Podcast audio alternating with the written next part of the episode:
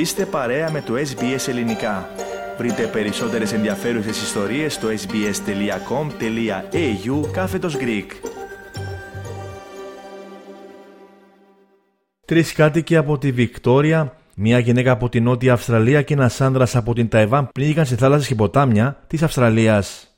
Ένα 17χρονο αγόρι από το Pakenham έχασε τη ζωή του κοντά στο Mordialloc, νότια της Μελβούρνης, το απόγευμα της Δευτέρας. Το αγόρι εντοπίστηκε ανέσυτο στο νερό μετά από εκτεταμένη εναέρια έρευνα, αλλά δεν μπόρεσε να κρατηθεί στη ζωή. Αυτό από της μάρτυρας περιγράφει τις δραματικές στιγμές που εκτελήχθηκαν.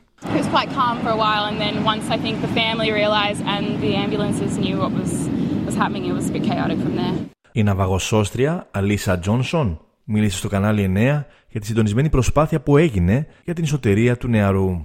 Real great effort from all the lifesavers and emergency services involved and Uh, we all express our condolences to the family and the loved ones of the people involved in the incident.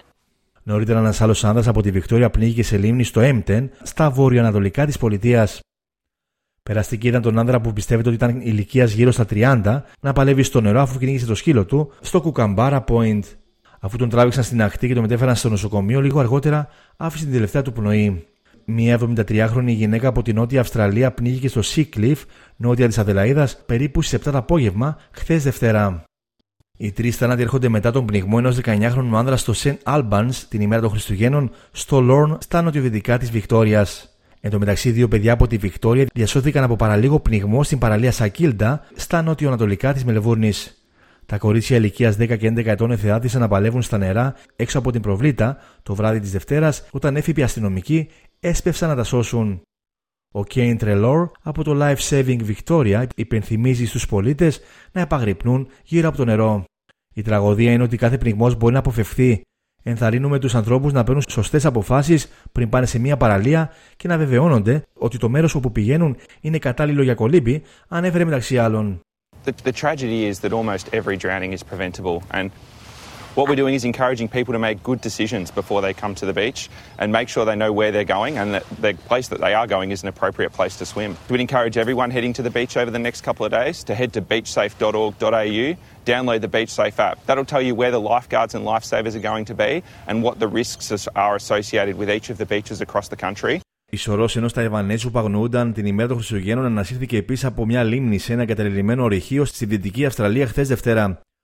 Ο 33χρονο εξαφανίστηκε στη λίμνη Black Diamond κοντά στο Κόλλι, περίπου 200 χιλιόμετρα νότια του Πέρθ, το απόγευμα της Κυριακής. Στο Σίδνεϊ τώρα ένα νεαρό κορίτσι νοσηλεύεται στο νοσοκομείο Πέδων αφού ανασύρθηκε από πισίνα στο Wentworth Park το βράδυ της Δευτέρας χωρίς τις αισθήσεις του. Συγγενείς του που βρίσκονταν στο σημείο προχώρησαν σε καρδιοναπνευστική αναζωγόνηση στο κορίτσι πριν την άφηξη των τραυματιοφορέων. Στην Νότια Αυστραλία, έξι κοπηλάδες που έκαναν stand-up paddleboard διασώθηκαν αφού παρασύρθηκαν στη θάλασσα στο Munda Bay στην ακτή Copper Coast επίσης χθες το βράδυ. Ένα διερχόμενο σκάφος τους είδε να κολυμπούν με τις ανίδες τους σε απόσταση περίπου 2 χιλιόμετρων από την ακτή και τους περισυνέλεξε. Οι πολίτες θα πρέπει να έχουν υπόψη τους τους πιθανούς κινδύνους από τη χρήση συσκευών επίπλευσης, συμπεριλαμβανομένων των stand-up paddle boards και των φουσκωτών στον ωκεανό, δήλωσε η αστυνομία της Νότιας Αυστραλίας. Κάντε like, μοιραστείτε, σχολιάστε, ακολουθήστε μας στο Facebook στο SBS Greek.